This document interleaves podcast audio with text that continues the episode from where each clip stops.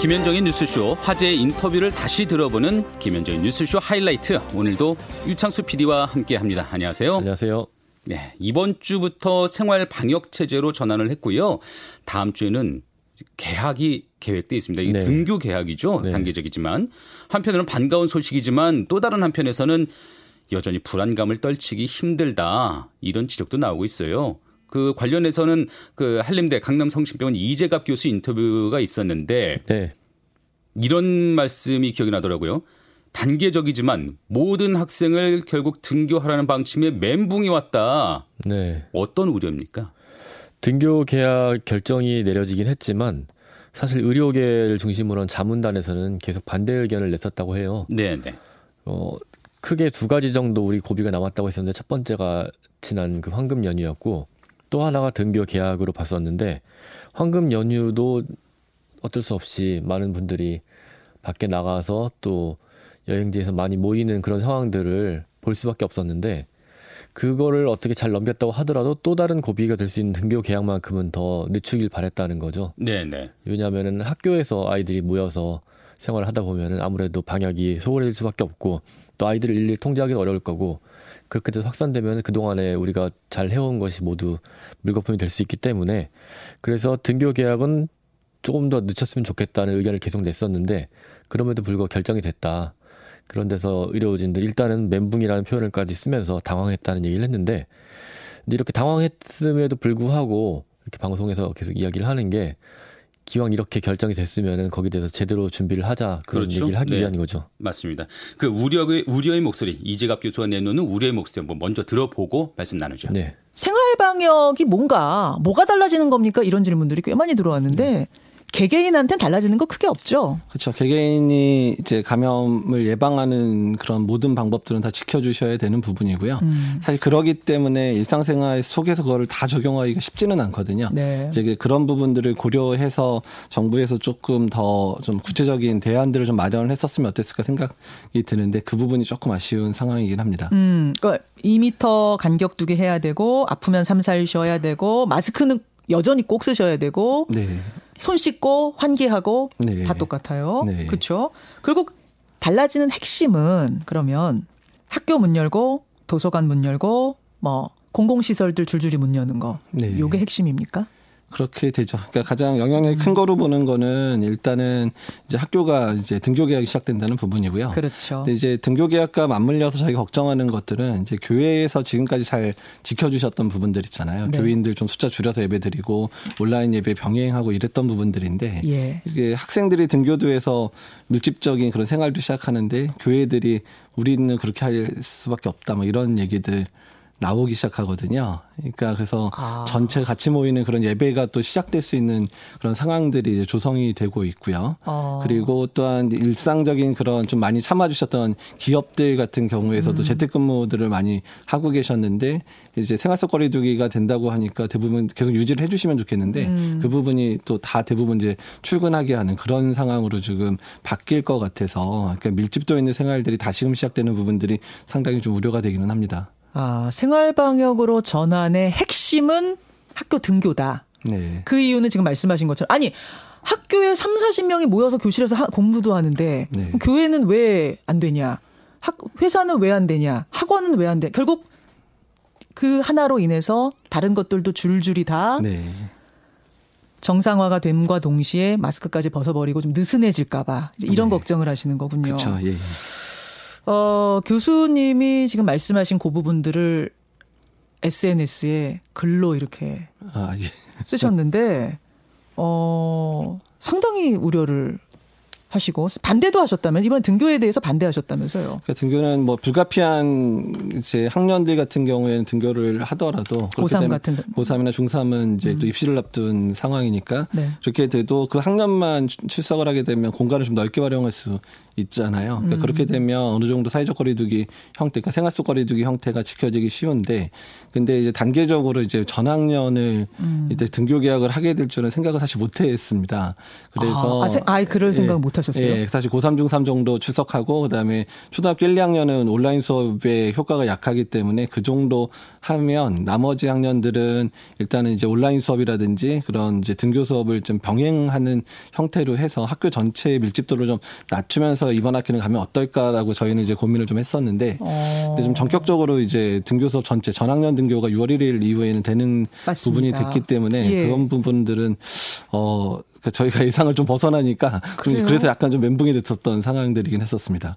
아 지금 저희라고 하시면은 그러면은 이재갑 교수 외에 뭐 지금 자문해 주시는 김호란 교수라든지 예, 예. 이런 분들 다 그 자문단이 예, 다 자문단들이 좀 약간 좀 놀라긴 했었어요. 멘붕이 왔을 예, 예. 그러니까 입시 때문에 어쩔 수 없는 고3, 중3까지는 예상하셨지만 하고 이제 초등학교 1, 2학년 예. 하고 유치원 정도 온라인 어려운 예, 아이들 예, 예상하셨지만 전학년 등교는 그럼 예상을 못 하셨다는 얘기는 그렇게 전학년 등교가 6월부터 다 이루어지는 건 좀 위험하다란 뜻입니까? 예, 그러니까 왜 그러냐면 그러니까 생활 속 거리두기라는 것 측면 자체가 사회적 거리두기 완화의 측면인데 이거는 지역 사회 내에서 어느 정도의 환자가 발생할 거를 용인하고 그러니까 통제 가능한 음. 수준의 환자는 발생할 걸 예상을 하고 진행을 하는 거예요. 그러니까 어. 지금처럼 환자가 아예 없을 거라고 생각하는 게 아니거든요. 어. 그러니까 당연히 밀집된 생활들이 시작되고 사회생활이 시작이 되면 예. 이제 사람 간 접촉이 이제 늘어나게 되니까 음. 감염병 환자들이 증가될 수밖에 없는 상황들이 되기 때문에 음. 그러니까 그런 상황들에 대해서 이제 병원들도 준비를 해야 되고 의료진들 준비를 좀 해야 되거든요. 예. 이제 그런 부분에 대해서 조금 이제 준비가 덜 된 상황에서 좀 급격하게 진행되는 측면들이 있어요. 있어서 그래서 조금 이제 안타까운 마음과 또한 이제 의료진 입장에서는 상당히 준비를 다시 해야 되겠다 생각을 하게 된 거죠. 아, 근데 사실은 이제 이렇게 결정을 한 이유가 어제는 보니까 하루 추가 확진자 3명 나왔는데 3명 다 외국에서 온 분들이고 네, 네. 뭐 0명인 날도 최근에 있었고 네, 그렇습니다. 뭐 9명인 날도 다 외국에서 온 분들.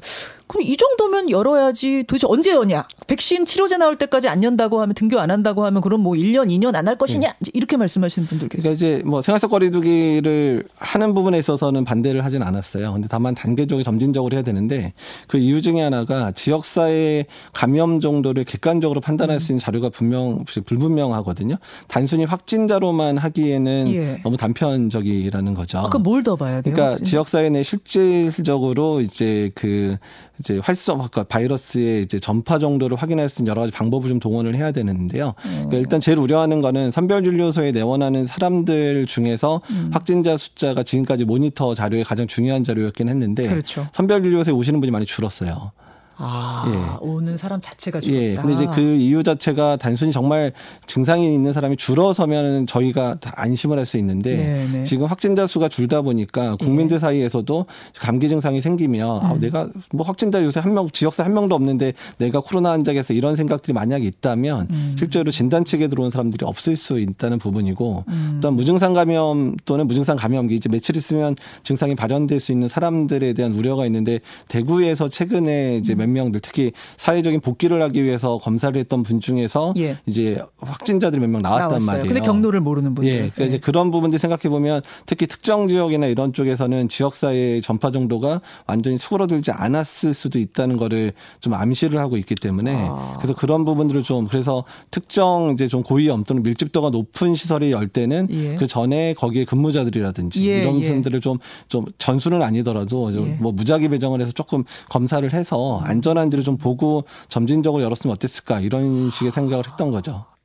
네, 결국 이런 우려 때문에 정부도 어, 등교는 하되 예. 또각 가정별 가정 학습을 또 인정하기로 그렇게 또 새로운 방침도 내놓긴 했어요. 네, 가정학습은 원래 체험학습이나 이런 것과 달리 인정이 안 됐었는데 이제는 가정학습도 부모가 이렇게 요청을 하면은 수업으로 인정을 해주겠다 하는 건데 그렇게 될 경우에는 학습의 질이 동일하게 유지가 될 것인가? 네. 또 이게 어떤 사람은 그게 가능하고 어떤 사람은 그게 가능하지 않은데 그러면 또또 다른 차별이 될 수 있는 거 아닌가 하는 뭐 여러 가지 논쟁거리가 있긴 합니다. 그럼에도 불구하고 정부로서는 뭐 많은 요구들을 수용할 수밖에 없었던 것 같고요. 네. 이 모든 게 지금 코로나 19 사태가 종시까지 마침표가 찍히기까지 아직도 많이 남았기 때문이거든요. 그렇죠. 실제 지금 마음을 놓을 수가 없는 이유가 어 최근에는 해외 유입으로 인한 확진자들만 좀 보이는 것 같더니 네. 다시 또 지역사회 감염 지역사회 감염자가 나타나고 있어요. 특히 예. 지금 우려가 됐던 게 용인에서 나오는 확진자. 그렇죠. 네. 그 연휴에 대한 걱정을 많이 했었는데 우려 우려했던 것처럼 용인에서 확진자가 나왔고요. 이 확진자의 경우에는 어, 강원도에 여행을 갔어요. 연휴 기간 동안에. 네. 그래서 뭐 춘천, 가평, 홍천 등지를 다녔고 연휴가 연휴 기간 동안에 또 여행 갔다 온 다음에도 어, 뭐 서울, 성남, 수원 이런 곳들을 계속 다니면서 상당히 많은 활동을 했고 특히 어, 이태원에 있는 클럽들 여러 곳을 방문했었기 때문에 그 클럽이라고 하면은 정말 그 작은 공간에서 사람들이 빽빽하게 모여서 정말 감염이 대단히 우려스러운 그런 공간이잖아요. 그렇죠. 이런 곳을 너무 많이 간 거 아닌가. 너무 사회적인 분위기가 느슨해진 가운데 이런 일들이 발생한 거 아닌가 하는 우려가 있었고요. 또 많은 분들이 걱정했 지만 잘 넘어가길 바랬는데 어 결국은 그 접촉자 중에서 확진자들이 나오고 있습니다. 그래서 네. 이그 용인 확진자의 직장에서도 확진자 나오면서 직장이 결국은 폐쇄 조치를 당했고요. 네네. 네. 또 같이 여행 갔던 친구도 확진자가 됐고 이런 식으로 접촉자 중에 확진자가 나오고 있어서 3일 동안 지역 감염이 국내 지역 감염이 0이었는데 다시 지역 감염이 시작이 돼서 걱정이 큽니다. 이런 사례들이 이 용인 확진자에서 끝나는 게 아니고 이번 여행 연휴 기간 여행자들 중에 더 나올 가능성 때문에 또 걱정이 되고 더 나아가서 등교 계약하면 이런 일들을 피할 수 없는 거 아니냐 하는 걱정들은 계속 커지는 거죠. 지금 다시 2차, 3차 감염의 우려가 다시 또 생기고 있습니다. 지금 재유행을 방지하기 위해서 긴장을 절대로 늦춰서는 안 될 때인 것 같습니다. 네. 이 문제도 이 문제고 이 코로나19 사태로 파생된 경제 문제도 참 심각한 상황이죠. 네. 근데 다음 주부터 전 국민에게 이제 긴급 재난 지원금이 지급돼요. 예. 다음 주 5월 11일부터 온라인 신청이 시작이 되고요. 일주일 후인 5월 18일부터는 오프라인으로 신청이 가능해지는데요. 뭐 많은 분들 아시겠지만 4인 가족 기준으로 100만 원까지 받을 수 있는 그런 전국적인 전 국민 모두에게 지급되는 재난 지원금이죠. 근데 경기도와 뭐 몇몇 지역에서 재난 지원금을 지급을 하긴 했지만 전 국민이 받는 건 처음이기 때문에 그 네. 그 효과가 어느 정도일지 그 효과도 효과고 우리가 네. 그 정도로 감당할 그 재정 능력이 되겠느냐 네. 그런 우려도 있었어요. 예, 여러 논란들이 있었죠. 그것에 대해서 건국대 최백은 교수가 인터뷰를 해주셨는데 네. 그런 우려에도 우리 재정이 아직은 넉넉하다 여력이 네. 있다. 또 그런 그 기재부를 중심으로 그런 우려를 내놓고 있지만 엄살이다 이런 말씀도 해주셨어요. 예, 지금 우리 경제가 많이 어렵다고는 하지만 1분기에 마이너스 1.4% 역성장했거든요. 네. 많이 어려운데 그럼에도 불구하고 OECD 국가 중에 최고 수준을 유지를 한 거예요. 그러니까 한마디로 선방한 거죠. 그런데 이런 선방이 계속 될 수 있을까? 왜냐하면 다른 나라 상황이 너무 안 좋고요. 특히 우리의 뭐 최대 교역국인 미국이나 중국이나 이런 곳들이 굉장히 힘들어지고 있기 때문에 그래서 우리나라가 지금도 좋은 상황은 아니지만 선방을 했는데 이런 기조를 유지하기도 힘들어 보인다. 앞으로 더 어려울 것이다 하는 게 기재부 발로 얘기가 나왔어요. 네, 네. 이제 최악의 시작일 뿐이다. 네. 예, 최악은 아직 오지 않았다는 얘기를 했었고 그런 상황에서 최백운 교수가 계속해서 그 재정 확대를 요구를 해왔었거든요. 음. 그래서 어떤 의미에서 재정 확대를 요구를 하는지 그런 이야기를 좀 들어봤습니다. 네, 같이 들어보시죠. 아니 이제 긴급재난지원금도 우리가 네. 타면 또 쓸 거고 아이들 학교 가면 또 뭐 이 저 지역 커뮤니티가 돌아갈 거고 이러면은 내수 살아나겠구나 경제 좀 나아지겠구나 이런 생각하시는 분들 계시거든요. 그렇죠. 근데 최악은 시작도 안 됐다. 이건 무슨 얘기입니까? 어, 코로나19라는 게 이게 특성이 굉장히 확산 속도가 빠른 거잖아요. 예. 쉽게 전염이 되는 거잖아요. 예. 그러다 보니까는 어뭐 표현을 재밌게 하셨던데 재밌다보다도 저는 정확히 했다는데 시작의 끝일 뿐이다. 네. 시작 부분에 있다 이거죠. 네. 근데 저는 뭐 정확한 진단이라고 봐요. 정확한 음. 진단이라고 보는 이유가 이거는 그러니까 어 다른 나라도 해결이 돼야지만이 되는 건데 아. 지금 어 일부 소위 주요 국가들에서 미국을 중심으로 해가지고 경제활동 복귀로 이렇게 지금 이제 소위 말해서 몸부림을 치고 있는데 예, 예. 제가 볼 때는 경제가 너무 지금 나빠지고 있다 보니까는 고육지책으로 하고 있는데 음. 저는 그게 뭐 정도라고 생각은 안 해요. 아. 그러니까 지금 뭐 미국의 지금 어쨌든 간에 확진자 규모라든가 지금 확산되는 걸 보게 되면은 네네. 네. 과연 저래도 되는 건가 하는 우리가 그렇죠. 예, 이런 두려움이 있잖아요. 하물며 우리도 지금 걱정하는 그렇죠. 의료 전문가들이 예, 그렇죠.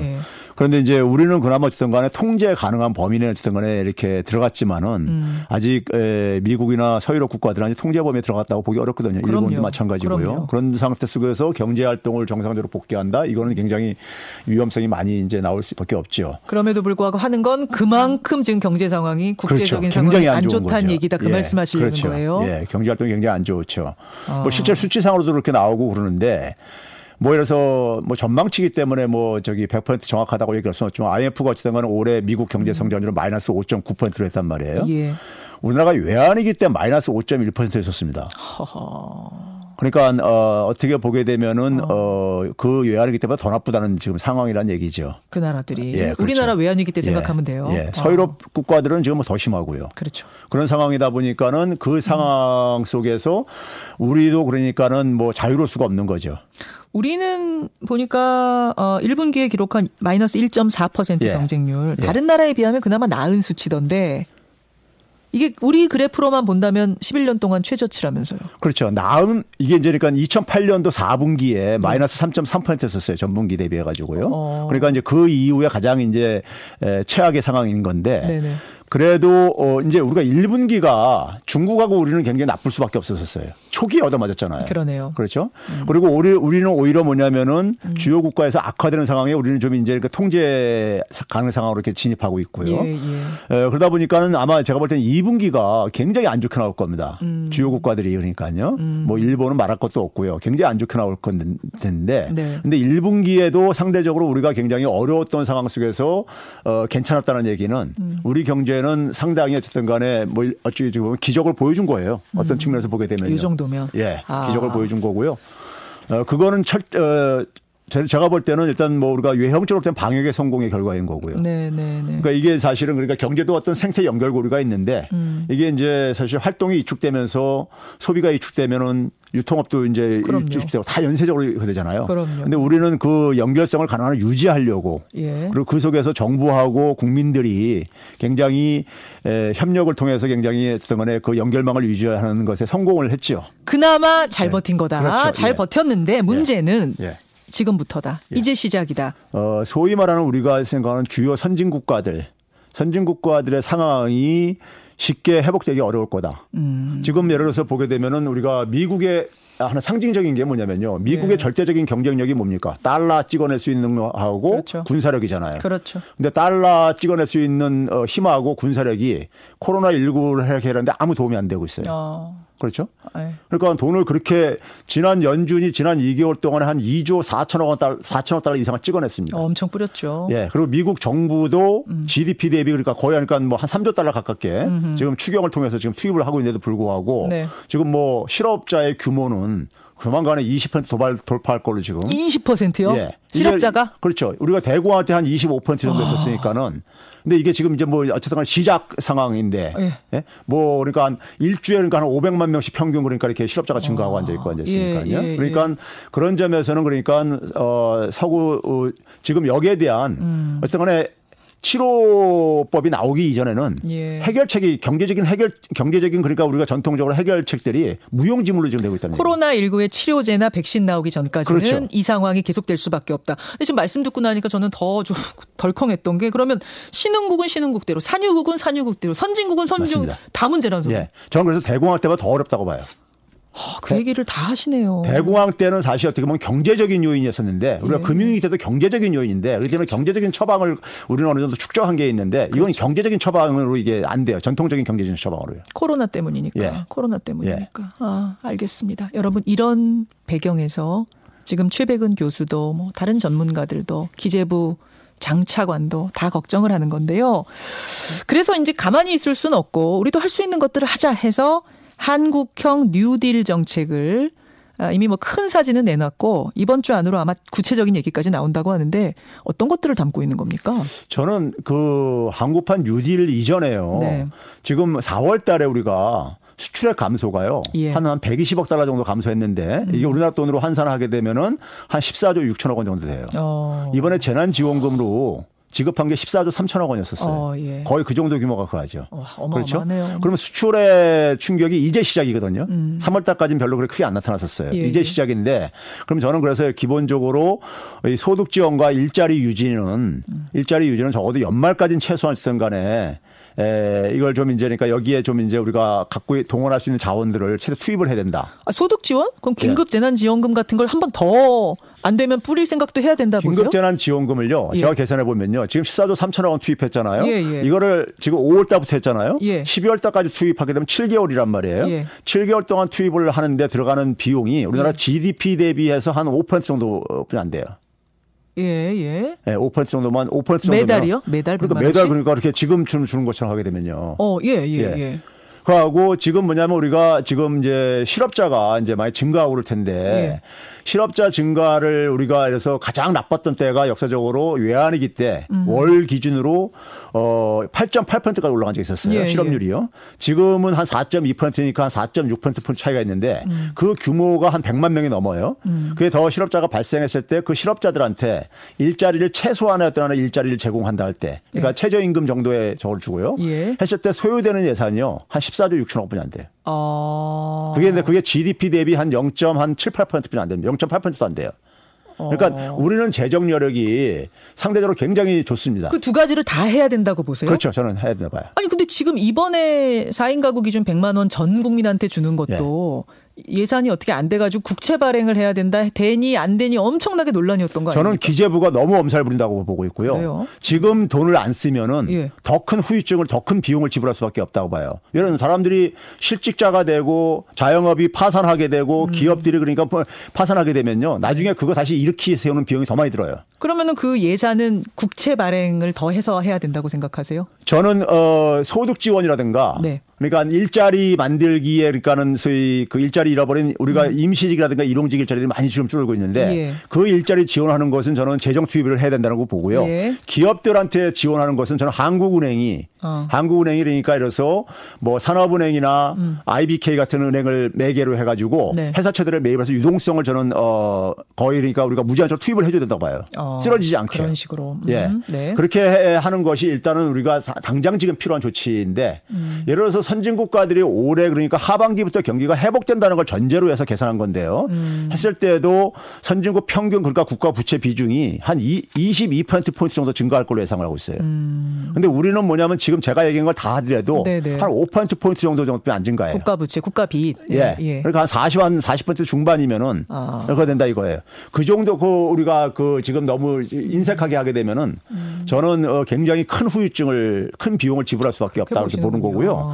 그러니까 국채 발행하는 것에 대해서도 너무 너무 이 저 조마조마하게 생각할 필요는 없, 걱정할 필요는 없다고 보시는 거예요. 예를 들어서요, 지금 우리가 국가 부채 비중이라는 것이 예, 예. GDP분의 국가 부채 규모액이에요. 음, 음. 근데 지금 그러니까는 적자 부채를 발행을 안 하게 되면은 분자값은 변화가 없다 하더라도 네. GDP가 지금 줄어드는 상황이라 마이너스 행진을 하고 있잖아요. 그렇죠. 그럼 국가 부채 비중이 그래도 증가해요. 알겠습니다. 그래서 선진 국가들이 공격적으로 지금 투입하는 이유가 GDP 줄어드는 줄어들어가서 재정 건전성 악화가 더 위험하다 이거예요. 아, 어, 악순환고리 만들기 때문에. 네, 관련해서는 이재명 경기도 지사의 인터뷰도 있었습니다. 네. 어, 사실 그 긴급 재난 지원금 관련해서는 그 전국적인 지급 이전에 경기도가 먼저 선제적으로 한번 네. 지급을 해봤었잖아요. 네. 그것에 대해서 이재명 지사가 인터뷰에서 자평을 하셨던데 어떻게 좀 평가하셨어요? 이재명 지사가 경기도민에게 1인당 10만 원씩을 지급을 했거든요. 네. 근데 이게 굉장히 적은 금액으로 보이지만 사실은 전 국민에게 지급되는 이번 정부 재난, 재난지원금도 4인 가족 기준으로 100만 원이면 1인당 25만 원이기 때문에 네. 경기도가 지급한 게 사실은 적은 금액은 아니고요. 경기도가 한 달 동안을 추이를 보니까 상당한 차이를 보였다. 재난지원금을 지급하기 전과 후가 달랐다. 그래프로도 드러날 정도로 차이가 있었다 하는 것들을 이제 어제 발표를 했습니다. 네, 네. 발표에 앞서서 저희가 인터뷰를 한 것이고요. 네. 핵심적인 내용은 분명히 효과가 있다. 그리고 이번 한 번으로 그칠 게 아니라 계속해서 지급이 돼야 한다. 최병훈 교수와 뭐 같은 입장이었습니다. 네. 그 인터뷰도 한번 들어보고 할까요? 저희는 현장에 뭐 가서 뭐 가서 보는 건 아니지만 음. 에, 들려오는 이야기들을 보면 이제 일단 명절 같다, 뭐 북적댄다. 어.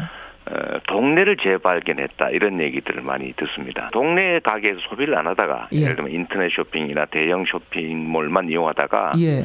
아, 이게 이제 대형 마트는 못 쓰게 되니까 그렇죠. 그 동네의 작은 가게들을 찾아다니게 된 거예요. 어. 아, 의외로 너무 좋은 게 많다. 아, 구석구석 우리 네네, 동네에 그런 의미 있는 이야기가 어. 좀 있습니다. 네. 그래. 단순히 매출이 는 것보다는 음. 어, 일종의 공동체 뭐 회복이라 그럴까요? 그런 효과도 조금 있는 것 같아요. 그래. 아무튼 뭐 지원금 받는 분들이 이게 적든 크든 싫어라 할 리는 없고 네. 문제는 진짜 경기 부양, 경제 부양의 네. 효과가 있느냐 없느냐 이걸 텐데 지금 겨, 분석 결과가 어떻게 나왔나요? 음, 네, 결, 결국은 경제는 수치로 다 증명할 수 있는데요. 음. 어, 제가 이게 보이는 라디오면 이렇게 그래프를 딱 보여드리고 싶어요. 어, 어떻습니까, 아, 모양이? 설명을 좀. 네, 이게 한국 신용 데이터에서 전국의 신용카드 사용 비율을 조사를 했습니다. 예. 조사를 예. 했는데 예. 전년 동기 대비 매출이 얼마만큼 회복됐느냐를 음. 조사를 했어요. 예. 그랬더니 경기도가 4월 11일부터 지급을 했는데 예.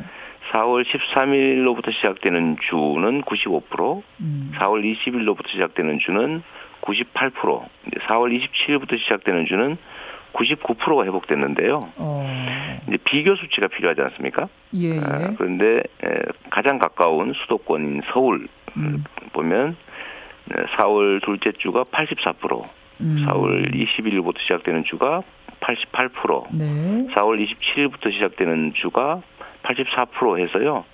약 10% 차이가 나고 있습니다. 음. 하나는 신한카드에서 분석을 했는데 예. 신한카드가 이렇게 분석을 해봤습니다. 음. 어, 경기도 재난기본소득 사용 가능 가맹점의 매출 증가율, 음흠. 비사용 네, 비가맹점 증가율 조사를 했더니 네.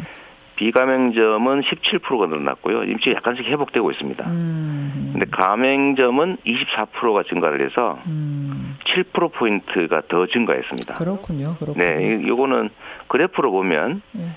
차이가 나는 시점이 에, 우리가 재난 어, 기본소득을 지급한 시점부터 확 벌어지고 있어요. 네. 전 국민에게 지급되는 그 재난 지원금의 효과 또 어떨지 앞으로도 네. 또 어떻게 추가로 지원이 이루어질지도 한번 살펴봐야 되겠습니다. 어, 다음으로 들어볼 인터뷰 뭐가 있을까요? 예, 이문정 검사와 인터뷰를 했었는데요. 이문정 검사는 지금 울산지검 부장 검사로 있지만 뭐 검찰 안에 있는 분이지만 검찰 개혁 문제 뭐 상징 같은 인물로 여겨지고 있죠. 네, 네. 검찰 안에서 좌충우돌하면서 나름 고초도 많이 겪었고 그리고 지금은 또 어느 정도 이게 언론을 통해서 목소리를 내고는 있지만 그 전에 그런 것들도 많이 제한을 받았었고 그런 경력들 때문에 사람들이 많이 기억을 하고 있고요. 또 특히 지금 두 건을 고발을 한 상태인데 네. 이문정 검사가 고발을 한 건이 두 건 있는데 한 건은 공소장을 위조한 검사에 대해서 검찰이 무마를 해준 게 있어요. 네네. 네. 공소장 위조 굉장히 큰 범죄인데 그 무마를 해준 거에 대해서 직무유기 아니냐 그래서 그때 윗선들을 고발을 한 게 있고요. 그러니까 검찰 내부 고발인 거죠. 네. 그리고 또 한 건은 성폭력에 관한 관련된 검사가 두 명이 있었는데 이 두 명이 제대로 처벌받지 않은 거에 대해서 또 고발을 한 게 있습니다. 네. 결국 이제 검찰 내부의 비리 문제를 두 건을 고발했고 최근에 그 두 건이 다 불기소 또 불기소 의견으로 검찰 송치 뭐 그렇게 됐습니다. 그래서 이런 상황들을 어떻게 보고 있는지 묻기 위해서 이문정 검사를 초대를 했습니다. 저는 이문정 검사 인터뷰를 들으면서 재밌는 표현이 귀에 들어오더라고요. 검찰이 지금까지는 수사의 성역이었는데 네. 이제 공수처가 만들어진다면 공수처가 나선다면 검찰이 황금어장이 될 수 있다. 네. 범죄자들이 수면 위로 확 드러날 수가 네. 있다. 찾아보면. 범죄가 굉장히 많을 거라는 얘기죠. 네. 검찰 내부에서. 이문정 검사의 목소리를 직접 들어보시죠. 그러니까 참으로 흔치 않은 일입니다. 검사가 검사를 고발했습니다. 그것도 두 가지 건으로. 하나는 부산지검의 고소장 위조 사건. 제가 앞서서 간략하게는 설명했습니다만 직접 좀 설명을 해 주시겠어요? 뭐 제가 고발 사건이 두 개가 있는데요. 2015년에 남부지검에서 성폭력을 한 부장 검사와 진모 귀족 검사가 좀 노골적인 성폭력을 공연히 저질렀는데 음. 뭐 그 신문에 좀 날 정도로 알려졌지만 조용 그러니까 고, 공연이 덮었었고요. 그다음에 2016년도에도 귀족 검사라고 불리우는 음. 그 아주 명문가 잘 사는 집에 예. 따님이 그 좀 고소장을 분실하자 예. 징계를 솔직히 피하려고 고소장을 어허. 위조하고 그다음에 공문서인 기록 표지까지 위조해서 부장 검사한테 위조된 서류로 결제를 편취한 사안이 있어요. 음. 이걸 조용히 부산지검에서 덮으려고 하다 보니까 전국에 소문이 나서 솔직히 그런 사건 제가 하면 구속되거든요. 음.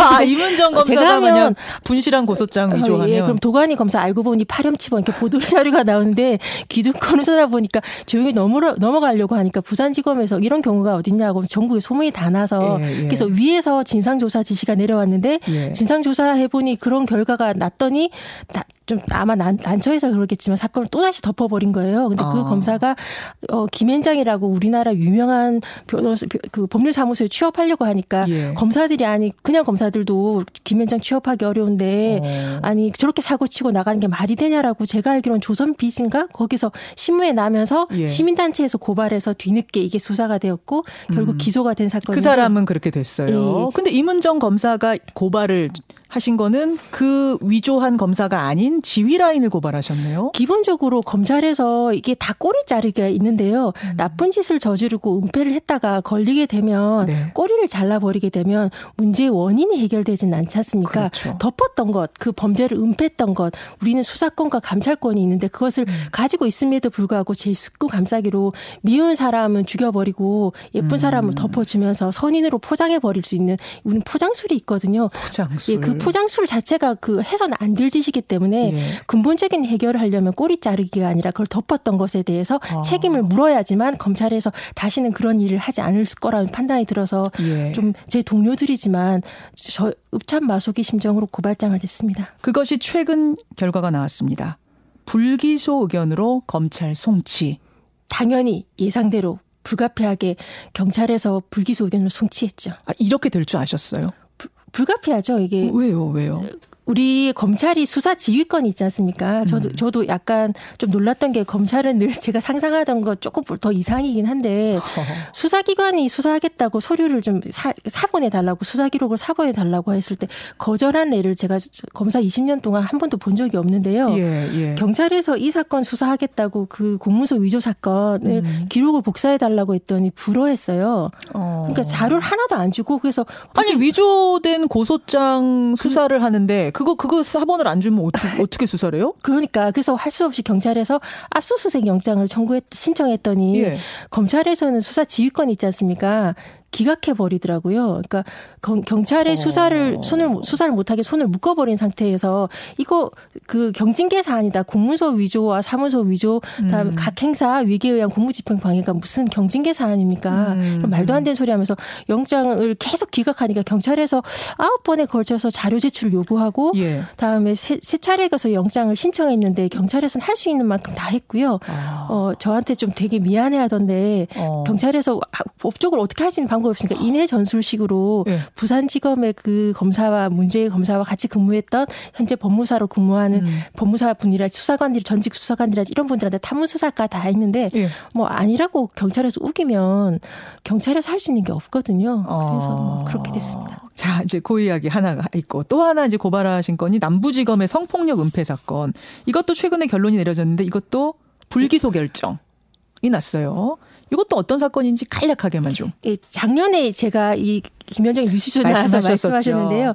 2015년도에 전국에 파다하게 소문이 났던 사건이 있습니다. 음. 어, 술자리에서 부장검사가 회식을 하면서 어, 여검사들한테 추행 좀 하자라고 하고 추행을 하고 뭐 좀 만진다거나 찌른다거나 그렇게 좀 심한 말과 함께 아니 그, 그때 여러분 인터뷰 들으셨던 분은 기억하시겠지만 그러니까 추행 좀 하자라는 예. 말까지. 예, 추행 찾아오고 하면서 추행을 하시고 그다음에 좀 야. 부적절한 행동인지 알면서 아는데 좀 알려줄게 하면서 뭐 급수를 가르쳐 준다고 하면서 좀 이렇게 일으켜 세워서 이렇게 뭐배 밑을 손으로 찌른다거나 어머. 각종 뭐 이렇게 말씀을 하셔서 그게 전국에 파다하게 소문이 났었어요. 어. 그리고 그 부장 검사보다 더한 사람이 또 진모 귀족 검사였는데 이게 음. 전국에 소문이 파다하게 났는데 워낙 좀 간부와 귀족 검사다 음. 보니 어, 검찰 순대부에서 고심 끝에 명예 명예퇴직과 그, 그 김모 부장의 경우에는 명예퇴직하신 20년이 넘었기 때문에 예, 예. 명예퇴직과 그다음 진모 검사는 의원 면직을 하고 사건을 덮어버렸던 사건인데요. 어.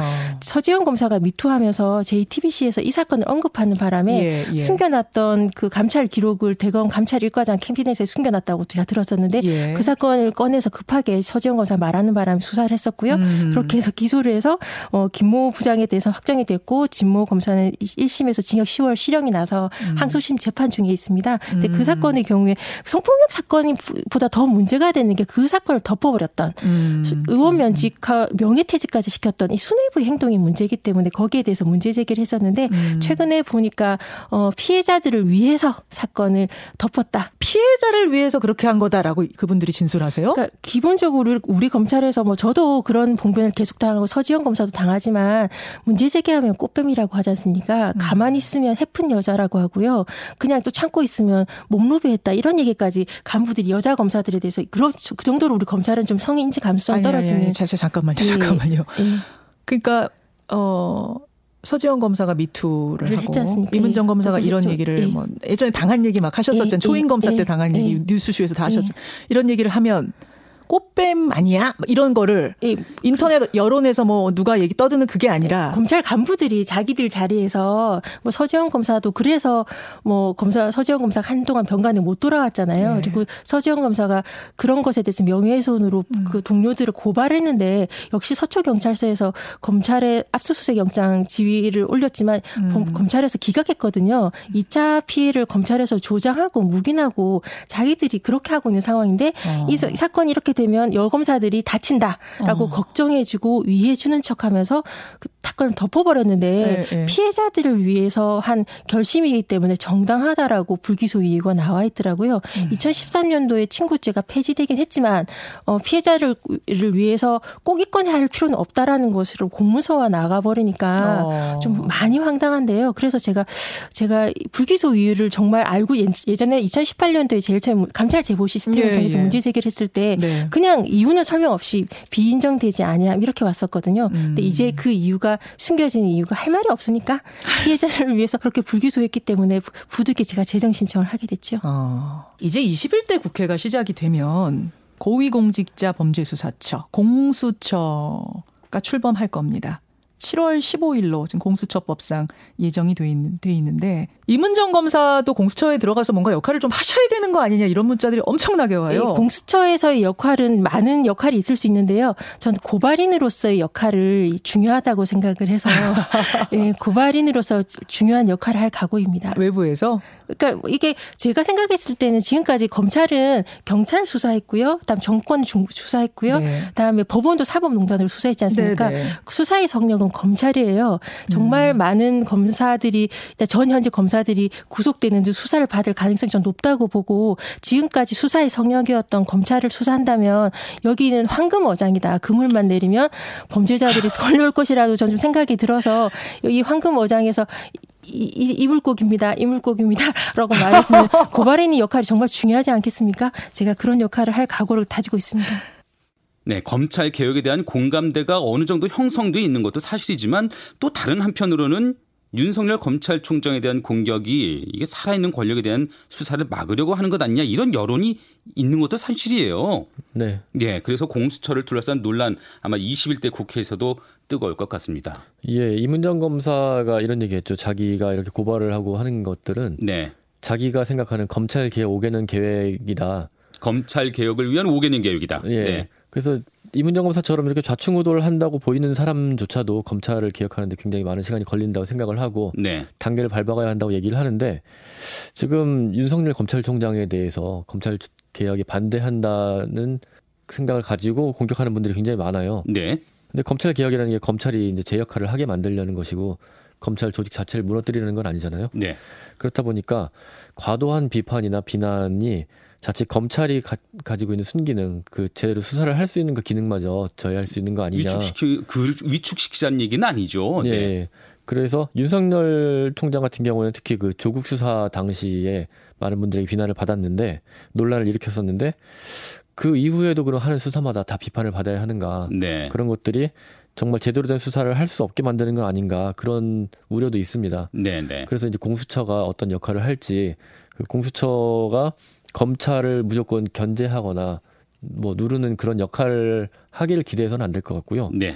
21대 국회에서도 논란이 된다면 그 지점이 될 텐데 검찰과 공수처가 어느 정도의 수사권을 나눠 가질 것인가 그 수사를 하는 데서 어느 쪽이 주도권을 가질 것인가 하는 얘기들이 계속 나올 텐데 거기에 있어서 무조건 검찰을 비난하는 거는 능사가 아니라는 생각을 하게 됩니다. 네.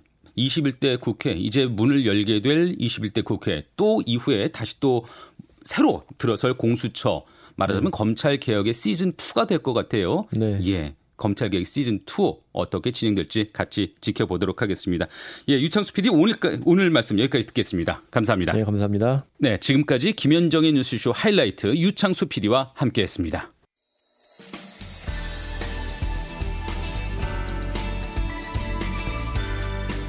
네, 용인의 신규 확진자를 중심으로 또 감염 사례가 늘면서 또 한 번 고비를 맞은 국내 코로나19 사태. 어, 어쩌면 이번 주말이 분기점이 되지 않을까 싶습니다. 생활 속에서나 또 사회적으로도 충분한 거리 두기를 유념해 주시고요. 또 손 씻기, 마스크 쓰기 등 기본 수칙을 철저히 지킨다면 지금까지 잘해온 그 우리의 저력을 다시금 확인할 수 있지 않을까 싶은 생각이 듭니다. 토요일 아침 뉴스 총정리 주말 뉴스쇼에서 준비한 소식은 여기까지입니다. 다음 주에 더 푸근하고 풍성한 소식들로 찾아뵙겠습니다. 감사합니다.